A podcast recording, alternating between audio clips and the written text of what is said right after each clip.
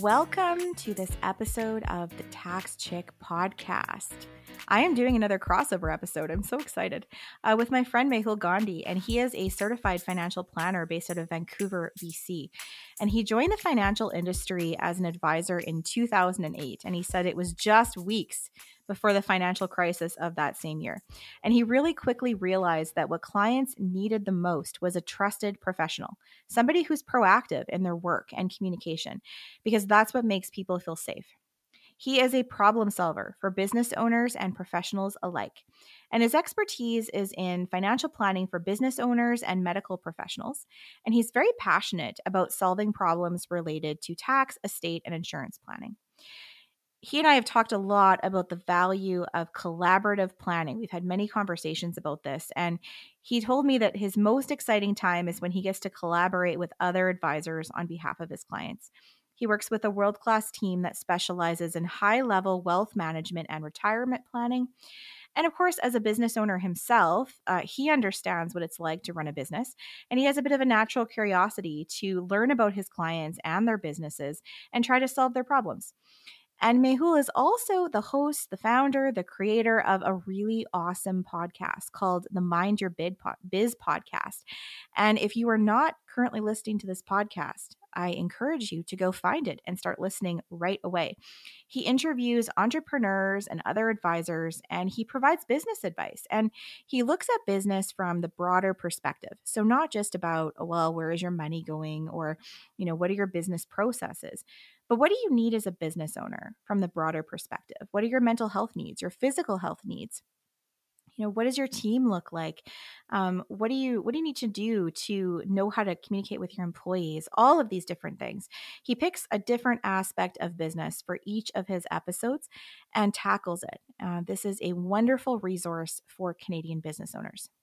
So, we were chatting, as we have been doing over the last year, about some of the common problems that we've been running into with our estate planning clients and thought, hey, it would be really fun to do a crossover episode where we taped some of our conversations to share them with you. And so that's what we did.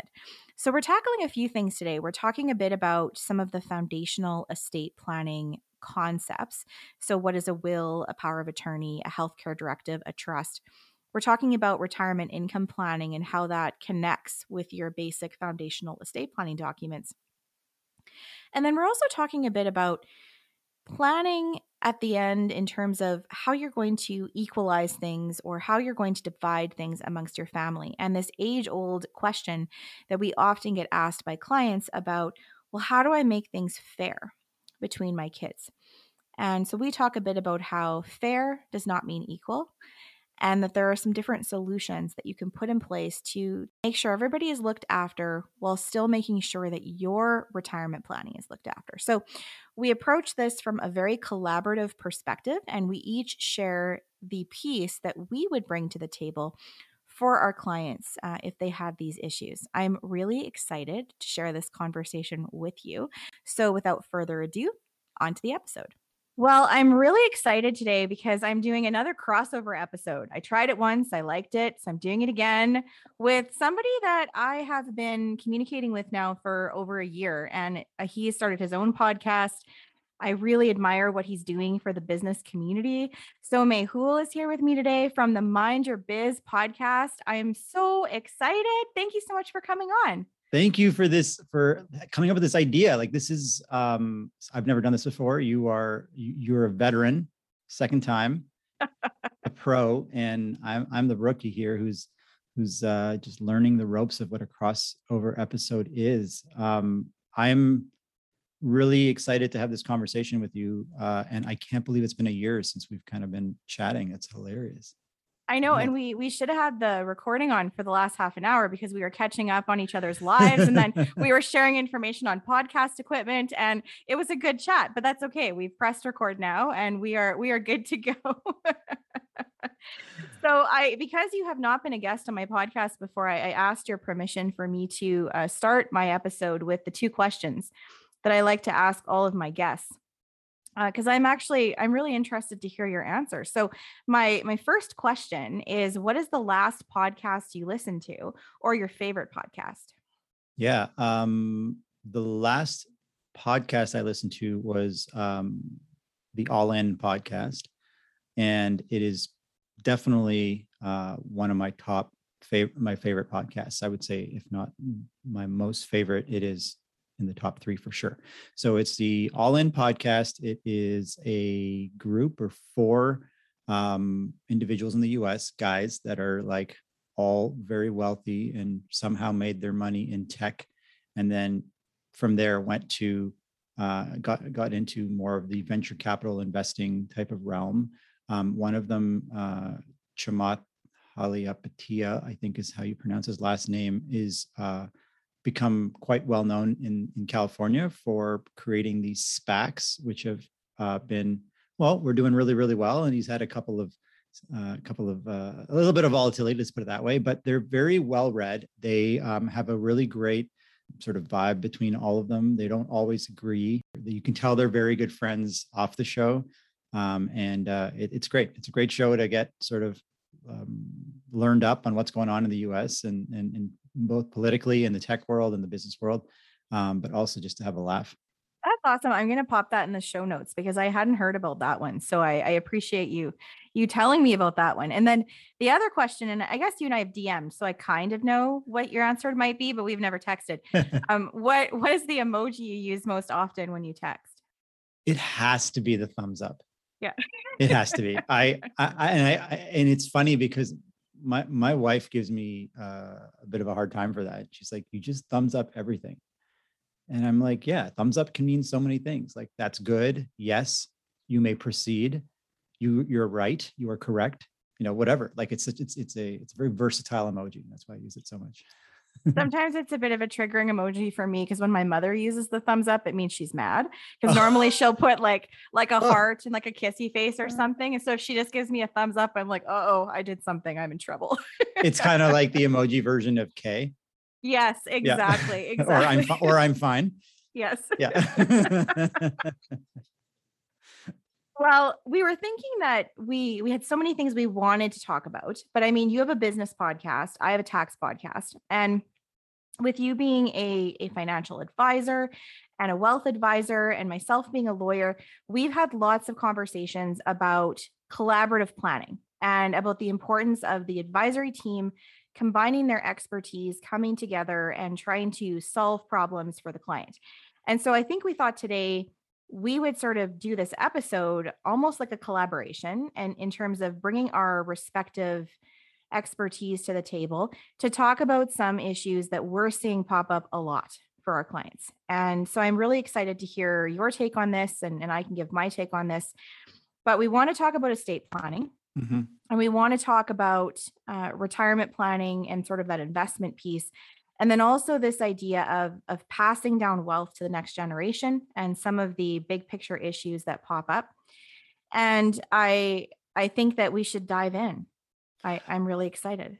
I'm excited too. And what's kind of cool is we've spoken about it. And, you know, in theory, this sounds so great to sort of work in collaboration with other advisors and and and for any business owners that are listening, you probably think, hey, this sounds like a cool concept. Well, I think today what's going to happen is we're going to almost demo what it would be like around these huge topics, like very important topics for for business owners and and and sort of higher net worth individuals, um, farmers, um, you know, um, what does it actually look how do how do our minds come together and how do we collaborate using our areas of expertise? And there's probably a couple of other advisors we'd probably we would want to round this all out but um yeah i'm excited to do this and i think too if if you're a business owner and you're listening to this and you're thinking well how how do advisors end up collaborating? I think as a starting point if if your advisor is not a collaborative advisor you need to find one who's prepared to be collaborative because it's going to cost you more in the long run and it's going to cost you a lot of pain in the long run if all of your advisors are working in silos on their own and not talking to each other and so as you've as you've mentioned like there's more people in the mix here than we have today on our podcast so mm-hmm. we would we would definitely want to have an accountant in the mix we might want to have the bookkeeper in the mix if there's some sort of internal controller, we want to have them in the mix. If there's an insurance advisor, if there's a trusted advisor of the family, all of those people would want to be in the mix too. But the idea being typically the client is coming to one of us and they're expressing some sort of concern. And the concern may not come out as, I need to update my will. The concern might be, I have three kids and I'm really starting to worry about how I'm going to make sure that they're each feeling like I've treated them fairly when I pass away. Or I'm really worried because I have too much debt over here. Or I'm really worried about if I pass away unexpectedly and my spouse is left behind, will there be enough money? Those are typically the questions that we're hearing. And usually they're coming to you or they're coming to me and they're starting to raise that question. And then it ends up being one of us getting on the phone with the other and saying, Hey, um, we got permission from the client to talk to you. Here's what they're telling me. What are you hearing? Are there any other issues we should try to solve at the same time? Yeah, exactly. Um, typically, they're not coming to us with obvious questions, uh, but a lot of them are emotion based. Uh, and in, in certain cases, fear based. Uh, fear being the, the, the more sort of uh, overwhelming emotion that a client's coming to us with, and and we have to be not only empathetic, but also uh, have the wherewithal to sort of tease away what is it on the technical side that they're really trying to get after, and how can we lend our, our expertise to actually solve the problem. So it's not just about empathy, empathy and listening. That's obviously uh, the very uh, first step and obviously very important. But then it's like, okay, let's really get to the crux of what's happening, um, whether it's in the business or in the family dynamic. And then are there solutions um, or strategies that we can advise on that can maybe uh, rectify or, or, put this client at ease? And certainly, I think you and I have both been in situations uh, with families and the clients where um, we've done just that. Well, and I think too, we were talking a bit before the recording came on about about the intersection of tax with this type of planning and how you know it is very important for the clients to understand well here's the tax consequence of these various options but tax is not in and of itself the only determining factor mm-hmm. and so when we're having these conversations with clients you know if i get a client that comes to me and says well i want to pay the least amount of tax possible I go, oh okay i might not be the right advisor for you if that's what you want but here's the here's the solution that's going to have you pay the least amount of tax possible but here are all the other things this solution is going to create for you that you may not like so i think our job too is to help balance out all of these i guess consequences of decisions and helping the clients to kind of wrestle with which consequence they're prepared to live with. Spot on. Uh, I, don't, I don't think i could have said it better myself and only only to add the sort of uh, somewhat well-known phrase in our in our in our respective industries of uh, you know don't let the the tax dog uh, uh, or sorry the tax tail wag the dog right or wag the planning That's dog right. because right. uh, if you're going in there with your sole motivation of reducing tax or you know in the case of british columbia reducing probate fees or probate tax however you want to call it um, you are going to make some inadvertent uh, errors uh, especially mm-hmm. when you're not consulting the right professionals um, and it's, it's funny because um, there's a ton of sort of information out there on how to reduce you know capital gains tax or probate fees and things like that but you know so you can maybe do some of those things yourself kind of diy it without really knowing what the consequences are and uh, I, I, i'm glad we're having this conversation well, and I wonder if maybe the best way to sort of start this is to lay a little bit of foundation, um, mm. so that when we're we're talking about some more complicated concepts, we've got at least the the foundations in place. And so, perhaps maybe what we can do is is I can give a little summary of sort of some of the key estate planning documents that I'm typically called upon to speak to. And then I'd, I'd really like to turn it over to you to, to talk about the pieces that typically you're being brought in on on these sort of estate planning discussions. Would would that work for you? I love it. Let's do it. Okay. So, in terms of estate planning, I used to call it the three-legged stool. Um, I think there's more legs on the stool now, but the the three the three key legs. I digress. I the the three key legs are are the will, which of course operates uh, once you've passed away, and then there's the power of attorney, and the power of attorney can cover both your property, things like your bank accounts, your house, things like that, as well as your person. So, personal decisions about you, like what you're going to wear and where you will live and who you get to see and what activities you get to participate in. And the power of attorney operates while you're alive. As soon as you pass away, of course, the power of attorney is gone, and we now look to your will. And there's options with the power of attorney as to whether or not you want it to come into effect immediately or whether you want to wait until you no longer have capacity to make those decisions for yourself. And then the third sort of stool that we typically talk about or, or leg on the stool is the healthcare directive, which is sometimes referred to as the living will. Mm-hmm. And this document deals with healthcare decisions. So this is, you know, the DNR, the do not resuscitate order, those sorts of things. And and those are the three key documents we talk about. Outside of that, though, I, I do find there's a fourth area that I'm being asked about more and more often by clients, and that's the area of trust. And so, I mean, a trust, uh, without getting into too much detail, is is a type of vehicle or a type of of ownership. And if you think about a trust as somebody put some stuff into a box for the good of other people, and somebody is left in charge of that box. And so the person that puts stuff into the box um, they're they're trying to to make sure that it's available for the future for other individuals. The person in charge of the box is called the trustee. The people who get stuff from the box are the beneficiaries. And there's lots of people that want to implement complex trust planning and and i'm not sure i'm not sure where people are hearing about complex trust planning but for some reason it's popping up all the time now in my meetings. And trusts are a great vehicle but trusts have their own little idiosyncrasies. There are now new filing requirements with Canada Revenue Agency if you have a trust. And there's also not always the greatest tax consequences with a trust, depending on when it's created and the timing. So, the will, the healthcare directive, the power of attorney, and the trust are typically the foundational documents that I'm usually looking at. But I'd like to turn it over to you now and just what are the what are the pieces of the estate plan that you're typically addressing?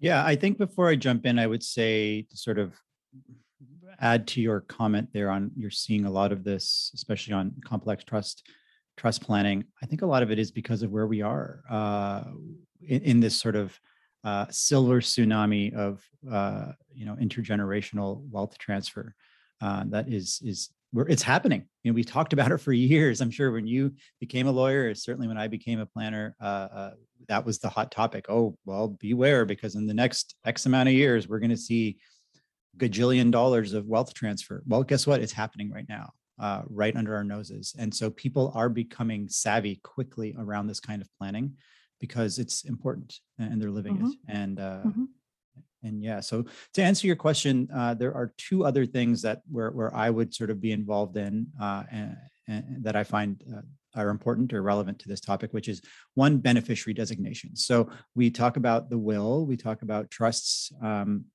but there are ways uh, there are uh, opportunities to directly uh, name beneficiaries on particular investment accounts or savings accounts uh, or pieces of property, which uh, which will uh, sort of mean that you won't need to use a trust or a will. Okay, so the most common that we can maybe think of is perhaps the RRSP or the RRIF, right? So these are retire- registered retirement accounts uh, that most Canadians are familiar with. Um, and in these accounts, in most provinces, uh, you can leave a direct beneficiary right? Quebec being the one province where you, you can't on, on RSPs. Uh, but that being said, uh, uh, that makes it uh, seemingly quite simple. All right, so I'm going to name a beneficiary for my for my uh, for my RSP, and when I pass away, that individual is going to get the RRSP. Uh, now, let's take let's, let's, let's assume that we're not talking about your spouse or, or common law partner. We're talking about a child or next of kin issue uh, um, it's not really as simple as it seems uh, because there are some tax consequences or at least uh, nuances around tax that you need to be aware of that can affect the rest of your estate. And we'll get into that when we talk about equalization.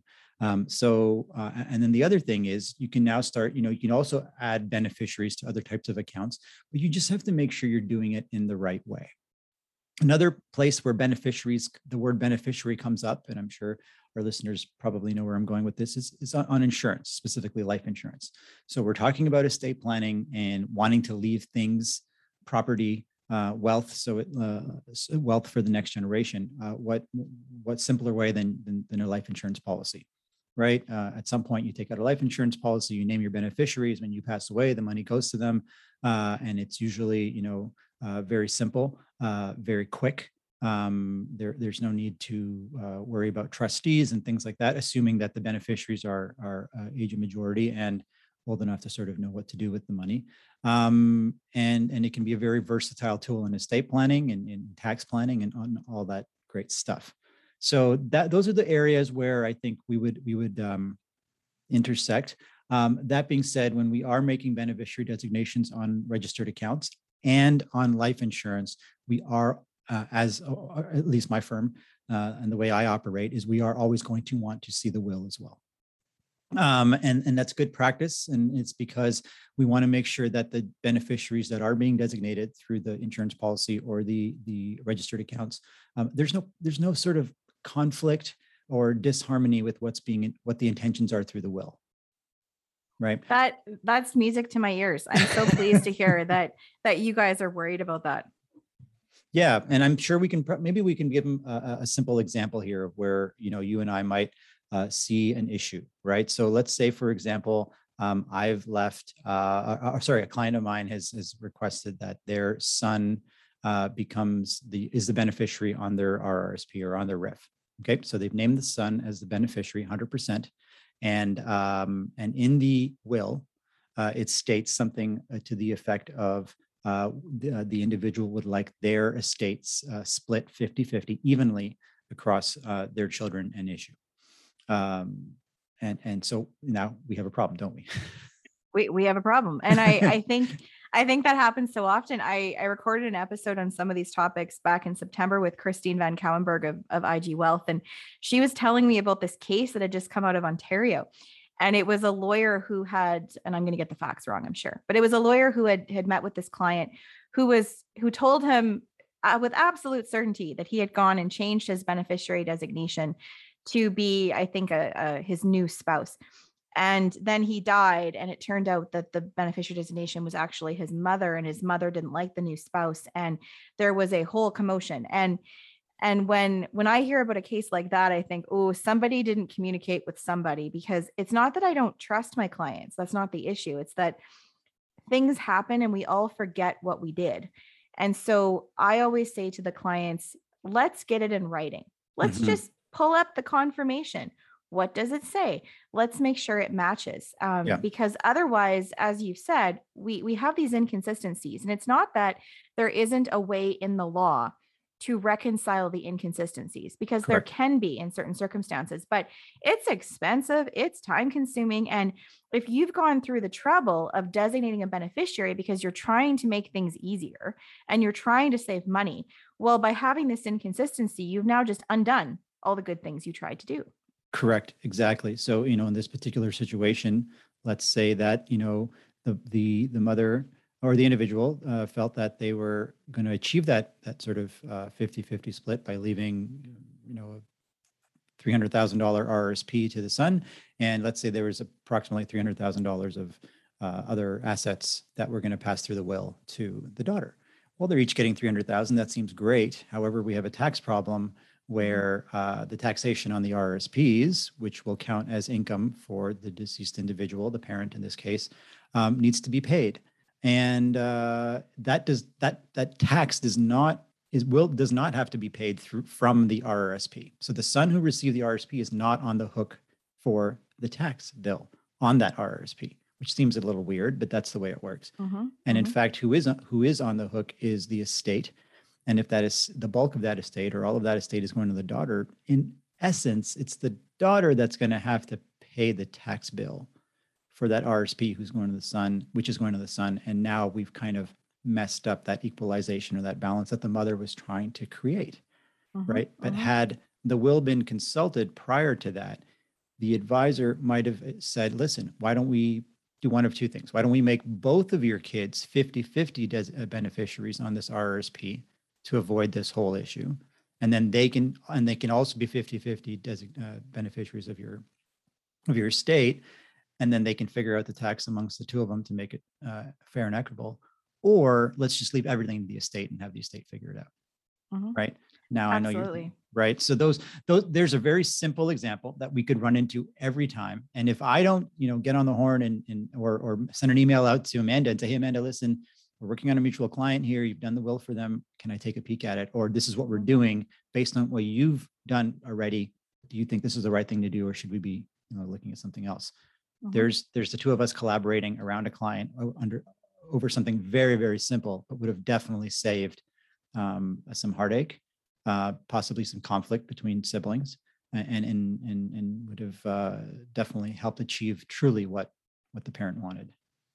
Well, and, and I don't know if you've been noticing this, but the the big area where I find collaboration to be even more important is when we have blended families mm-hmm. um, and second marriages, because that's when I find we're really seeing a disconnect sometimes where people haven't thought through that the spouse is not the parent of the children and that spouse may have their own children from a previous relationship and how is the money flowing? Like we almost have to do the flow chart of okay if this person dies here's where it's going. If this person dies here's where it's going. And how can we make sure that if one person dies first and the other receives it all that there's still something left for the kids? And, and how are we going to kind of maneuver that? And and it does there's many options available mm-hmm. but it requires some planning.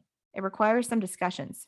It really does. Uh, we've been involved in a few of those, and and and it's it's an interesting dynamic because I I I'm I you know I, have always said you know I would love to have been a lawyer.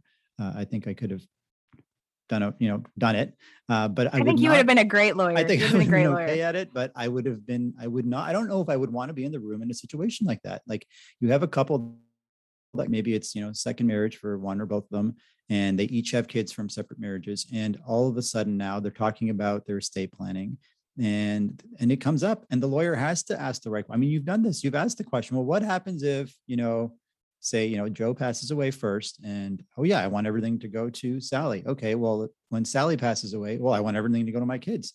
Well, what about joe's kids right? And and now they're they're looking at each other well yeah what about my kids? What about my kids? And you're kind of like awkward um, but yeah you there's definitely some planning that can achieve exactly what they want to have done to make sure it is fair for everybody.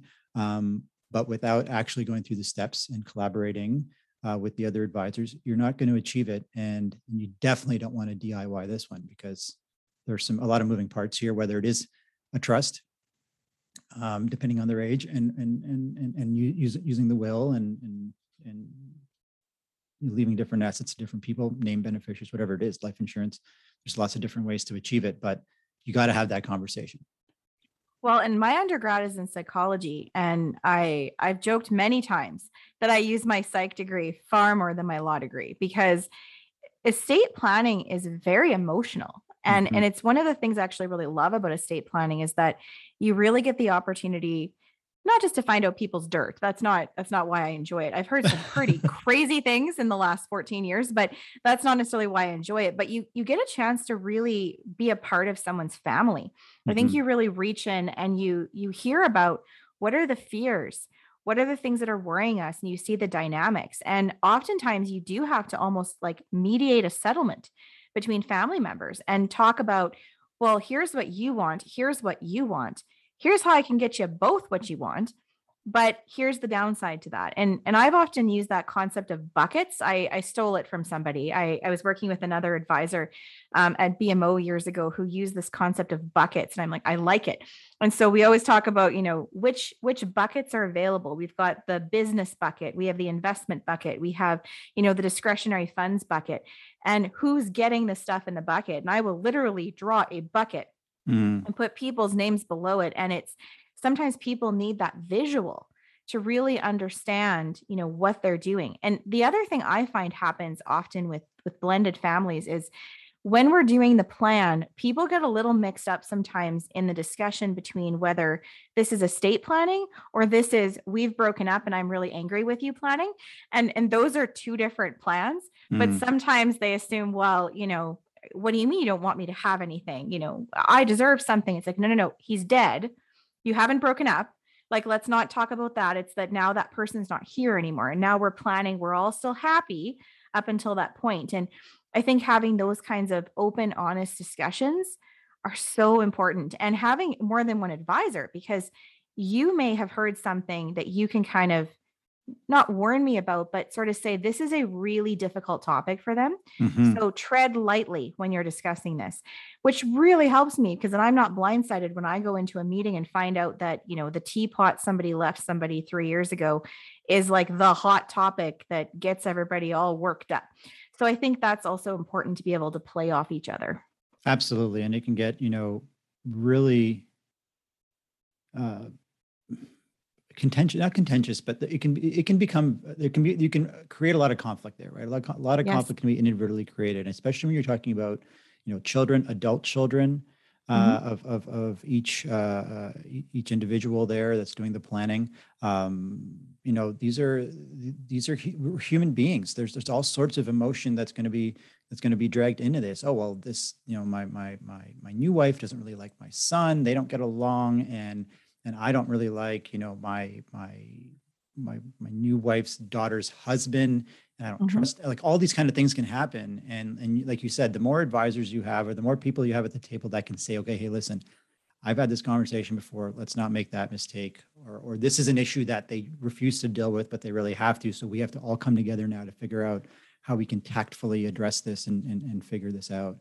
Um, and at the end of the day I think one of the topics here that that comes up so often um, is is clients want things to be, you know, fair and equal, and in a lot of instances, it can't be both. Mm-hmm. Right. So, you know, my basketball yeah. coach, my, my basketball coach in high school used to say, you know, fair is not uh, equal. Fair is what's fair for the individual. Right. And, and and in that respect, he was talking about playing time, and you know, oh. people complain about how come I don't get to play as much as that person it's not fair. And he's like no it is fair. You i think what you're saying is it's not equal. And no it's not always going to be equal but that doesn't necessarily mean it's not fair. Uh, and i always sort of bring that up to clients and say well what's the fair thing to do here? Right? And now if we're talking in an example of where we're trying to or an individual who's a business owner is looking to leave their business uh, uh, to a child who's an adult child who's been working in the business since they were young and really has has has committed and sacrificed a lot and put a lot of sort of hours and blood sweat and tears into the business and and this parent wants to leave the business to that child that seems fair mm-hmm. right mm-hmm. it might not be fair in the eyes of the other of the of, of the individuals of the siblings or the other children but they're really just saying it's not equal like Correct. You, you need Correct. to make things equal we actually don't want nothing to do with the business we're actually we've never been interested in it but you know our brother's getting this business and that's not fair well we all know what they mean it's not equal have you seen mm. that before has that come up in your practice and how do you sort of navigate that well, I, I have seen that quite often. And I think that, especially when we're dealing with clients who own businesses, and whether it's a farming business or any sort of business, it tends to be that most of their assets are wrapped up in the business. That's where mm. their wealth is. Mm. And so they're looking then to to decide, okay, when I pass away, where's all my wealth going? And you're right, there's probably one child out of two or three that's working in the business, and the other two are not. And there tends to be some hard feelings there sometimes because the kid who's working in the business is working really hard mm-hmm. to try to build something for themselves. But then the kids who aren't in the business have this anger sometimes of, oh, well, you're just going to get the business and we're going to get nothing and there often aren't enough assets to go around yeah. in the business and then I think to even go further than that, if we have the situation where the parents start wanting to give stuff away while they're still alive, well, now we have an even greater issue because I find this is when I want to bring in someone like you because I, I say to the parents, um, can you afford that?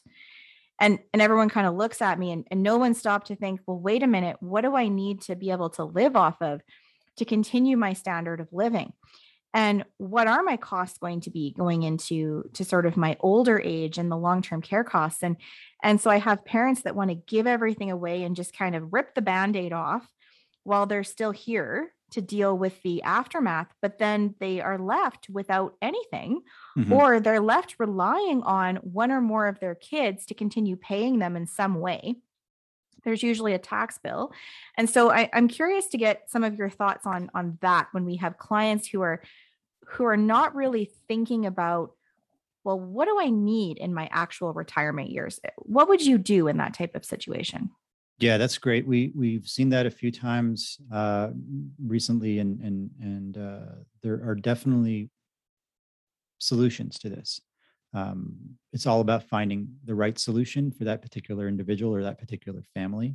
Um, and, and, and I think the first step here is really uh, being willing, being open to getting advice, and also being a little bit flexible on what the outcome is going to be. Because if the let's call it you know the the the, the family business. It's a it's you know a couple that own that owns and runs the business and it's you know very successful. And they say hey listen this is what we want to happen. We want to start giving stuff now and this is the way we want to do it. Help us make it happen. What do we need to do? As opposed to these are our intentions. This is what we'd like to happen. What is the best possible way of doing this or what is your advice around this in this specific situation, there's a few things we need to look at. First off, when's the last time you had a retirement plan done? Hi there. Thank you so much for listening to my podcast. I want to take a few minutes to explain who I am and why I started this podcast. I am a tax lawyer and I practice in Saskatoon, Saskatchewan, Canada. I fell into the practice of tax law despite having a lifelong hatred of spreadsheets, math, and numbers in general. I feel pretty lucky because my day job allows me to have conversations with some wonderful people who are very knowledgeable in their fields of practice. I thought it might be fun to share some of these conversations with you. I know the tax can be complex, but there are some basic foundational principles and key information that you deserve to understand and to know. I hope that when you finish listening to each episode, you feel like you have learned at least one thing that will be helpful to you in your day to day life. And maybe we will even give you a laugh in the meantime. But enough about me. Back to the episode. Okay, and, and more specifically, a retirement income plan. And I think that uh, you know when we talk about financial planning, uh, we have to sort of distinguish between a financial plan and a retirement income plan. Now, to be complete, a financial plan should include a retirement income plan if you are sort of knocking on that retirement door, meaning you're you're close to retirement.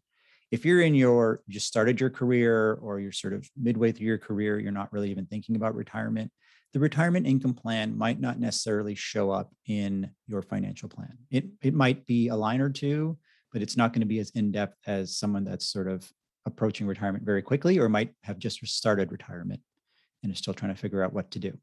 So that's that's that part. Now, through what is a retirement income plan? What we're really trying to do is use um, the buckets we want to get a sense of what are all the different retirement income buckets. What are the buckets that we can draw income from during retirement? Okay. What is that going to equal to overall? So if we look at the CPP bucket, if we look at the RRSP or pension bucket, if we look at business income, um, if we look at non-registered investment bucket, if we look at rental income, could be one. Um, you know, so lots of different things. Maybe you invented a product and you have royalties, things like that. So let's look at all of that and what's that going to equal to? Okay, great. Now, here's the part where I feel uh, really needs to be focused on more, especially given um, where we are now as a society. What is the health of the individual? How long are they actually going to live? Right. You've got someone in their 60s or 70s and they have never had a health issue and things are great and they've got great genes and there's longevity in the family, do not please plan, create a retirement income plan assuming this individual is going to die in their early 80s or late 70s because you are not you are doing a disservice to the client. Please stretch this out. And depending on you know what your profession is or what association you belong to most associations in our world will have their rules of thumb. I know the fp canada has releases them every year for us for financial planners. Um, I'm sure accountants, the CPA board has certain ones, uh, and for yourself as well. But you know, it should should be in the mid to late 90s, and don't be mm-hmm. afraid to push it even more. Mm-hmm, right? Mm-hmm. I mean, I have no issue saying, "Hey, listen, your retirement plan is we're planning to 100."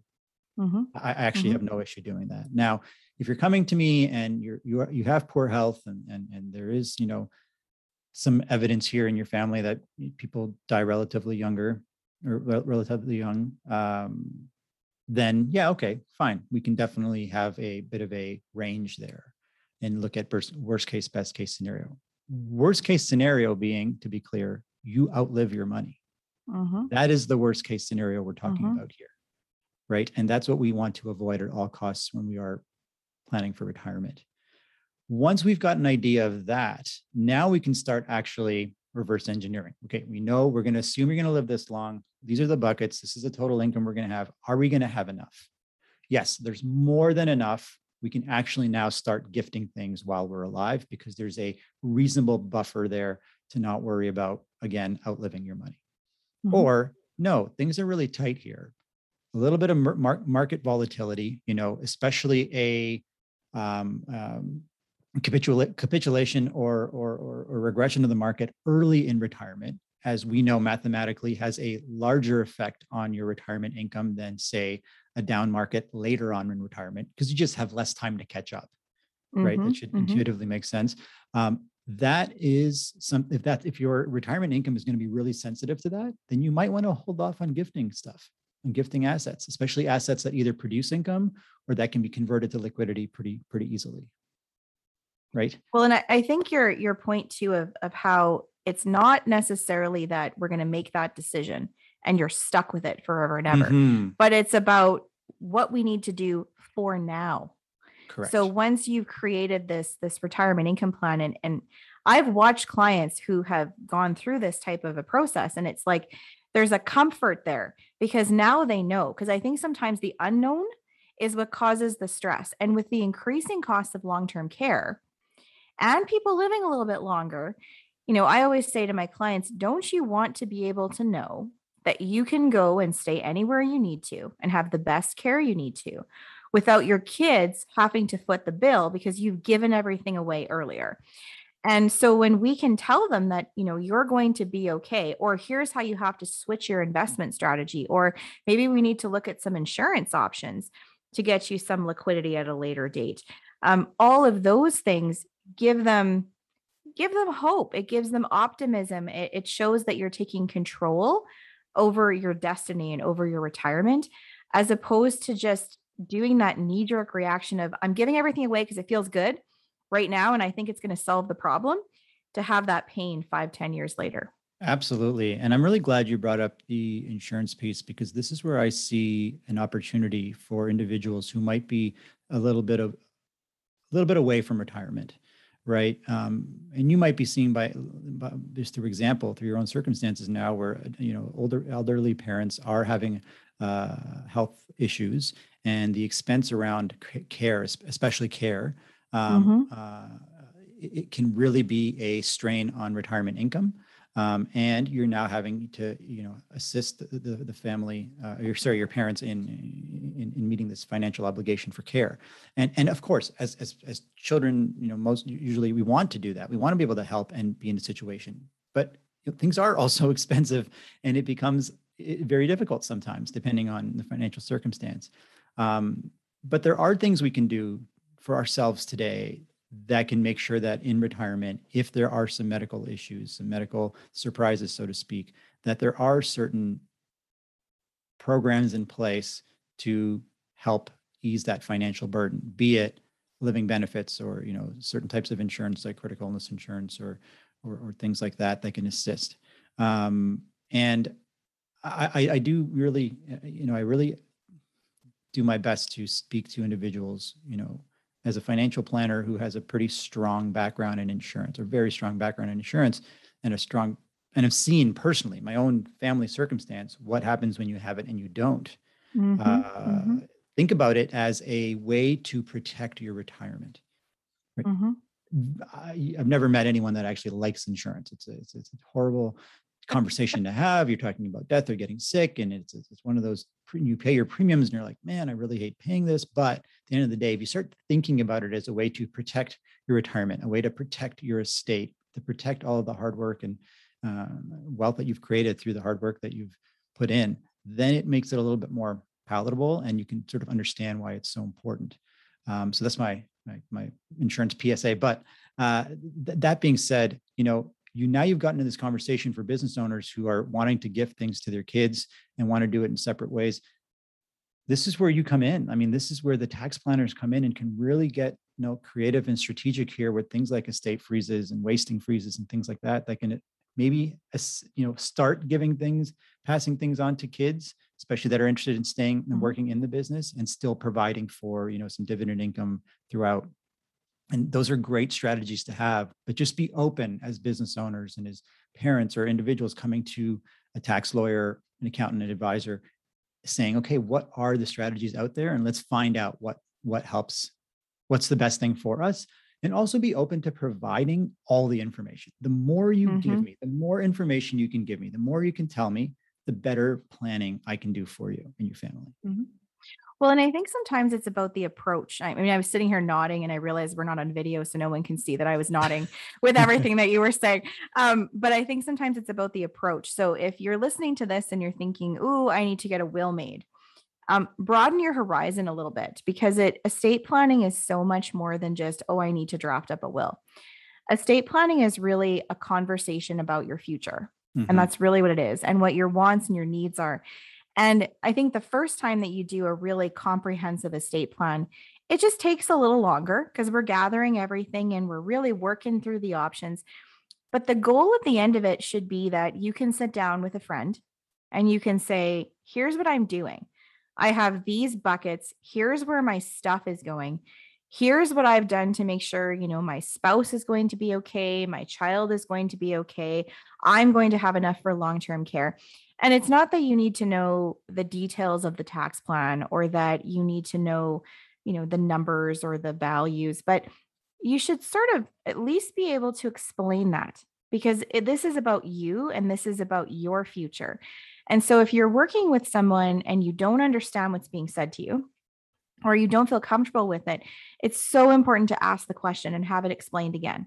Mm-hmm. Because we all i mean if i was going to go and you know take a class or have someone teach me how to fix my car i would have to ask a lot of questions mm-hmm. because that's not an area that i'm comfortable with and i would probably ask questions that would feel to me like stupid questions um, however they're not stupid questions because this is important and it's about you and so I think that's what I really want our listeners to kind of take away from today is that your advisors are here to support you and we're here to educate you and provide you with that foundation so that you know you can go along for 4 or 5 years and then realize that something maybe has changed and think mm, they told me to come check with them if this happened or I've changed my mind on what I want over here and you actually have the knowledge at that point to come to us and say, Hey, change my mind. This is going on. Do you think we should tweak something? Mm-hmm. Well, now we've done all the foundational work. So it's so much quicker to kind of make that tweak and start thinking about things. But I mean, there's lots of complex planning that you can or cannot choose to do um, when it comes to estate planning. But at the end of the day, it all comes down to what you want. So, what's most important? What do you need to live off of? You know how how crucial is the concept of saving tax to you versus keeping control versus perhaps an equalization uh, versus a continued stream of income mm-hmm. um, versus charitable giving? I mean all of those things are are different things that might be important to you. And so there's different tax strategies but i think we start first with what what are you looking for? And once we find out what you're looking for then we can tell you what strategies will work for you. I, I yes, all of that. Uh, yeah, uh, and and I I absolutely love how you said that. You should be able to sit down with a friend and say, "This is what I'm doing," mm-hmm. right? And and in your advisors or team, or, or or or if you're working with just an individual, should be able to you should be able to leave them basically having that very clear understanding of what's been done mm-hmm. right mm-hmm. It, it, it, it's so so important. And i'll say two things. One is this stuff is additive. Like it means like you you, you kind of have to do this in steps right? I, I, golf a lot and and i love actually golfing alone and just kind of being paired up with random people um, and just kind of a good way to network and and kind of just meet interesting people. And oftentimes you know i'll get paired up with uh, uh, an individual an older individual and you know, what do you do for a living? And i'll tell them and they'll be like oh well, should I do, you know, would I, would you do this? And I, am thinking about leaving my kids' names on this joint ownership on this cottage that we have or chalet, ski chalet in Whistler, whatever it is. And would you do this and my business? And I kind of want to like do this stuff. And I'm like, do you have a will? No. Well, let's start there. Maybe yeah. you need to get the will first, right? Before you start doing all this other stuff, get the simple stuff done. Get the will done, mm-hmm. right? Get some life insurance or, or, review your life insurance to make sure the beneficiaries that were put on there 20, 30 years ago are still the ones you need to be on mm-hmm. there. Things might have changed there. Like mm-hmm. do the simple things first that can be done. And then through that, the more complex conversations will automatically be had. But you mm-hmm. need to start somewhere right? Don't just pick a topic that you either heard at the water cooler or with your buddies or something or on the golf course and that's the thing you kind of want to fixate mm-hmm. on. Start with the simple. That's that's the second thing. The last thing I'll say here is getting your estate planning done, all of it and having that understanding is an amazing feeling. Mm-hmm. I kind of want to like have this. I think you and I should go on a crusade and like make us on this like sort of let's make estate planning a cool thing to do. Like, let's make estate planning cool. I think it's a really cool thing to yep. have all your stuff in order and have that clarity of what you're doing so that you can get back to focusing on the rest of your life and things you're passionate about, your family, your business, your, your health and all that, and not worry about the what ifs, right? And know that everything's in order. Mm-hmm. Well, and I, I think that's great because I think estate planning is really cool. Um, and I, I hope we're not alone in this, but I think that estate planning, you need to think about it broader than just death because mm. I think that's what people focus so on. True. Estate estate planning is also planning for life. Yes. It's it's giving it's giving you as many doors as possible that you can walk through from now until the time that you die. And if you don't do that planning, you're closing doors for yourself that you don't even know are there. So I think that's important. And I've started telling my clients when they come in, you know if you're coming in to sign a document which i know we can sign things electronically now with with the pandemic but i'm still trying to sign as much as i can in person mm. and when we have that in person meeting saying take it like a half an hour after you're done the meeting and go have coffee and just like cheers yourself for getting this done because this is not something that you should add to your day as that ugly thing that you don't want to do this is a celebration. This is a success story that you have taken the time to look after yourself and your family.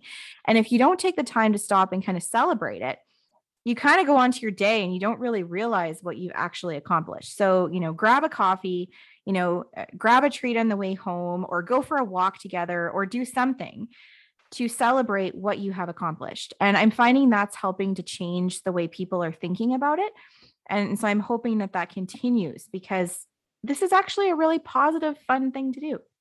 Absolutely. And and and to the younger individuals out there who are getting a, a head start on this and are you know the individuals that are reaching out to myself and Amanda and, and your own your, your own advisors um, and, and and and are really wanting to get this stuff done. And it's you know a lot. I, I, I don't know about you, but a lot of in, a lot of younger individuals have contacted me for this kind of stuff throughout the pandemic because they've been home and they've kind of been like, hmm, I've got some time.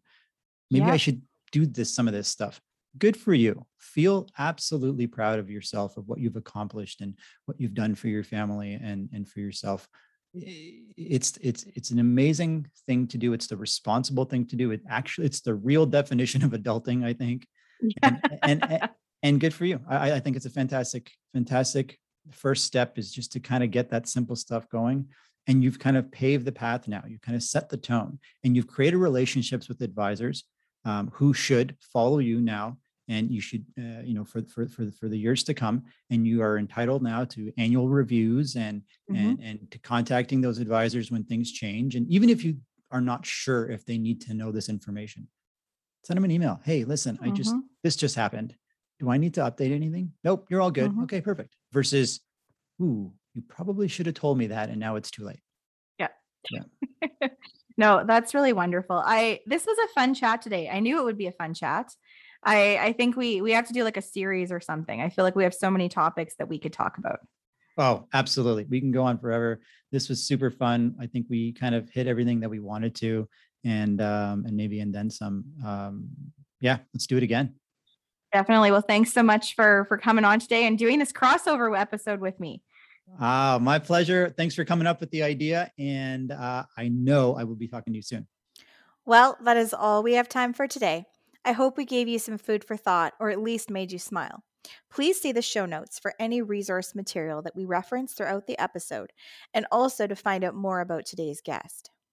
Thank you so much for listening. If you are interested in reading or learning more, I invite you to subscribe to my blog, the Tax Chick blog, and to follow me on Instagram under the handle at tax.chick. A huge thank you to my guest today, and also a big thank you to my husband who created the music used in this episode.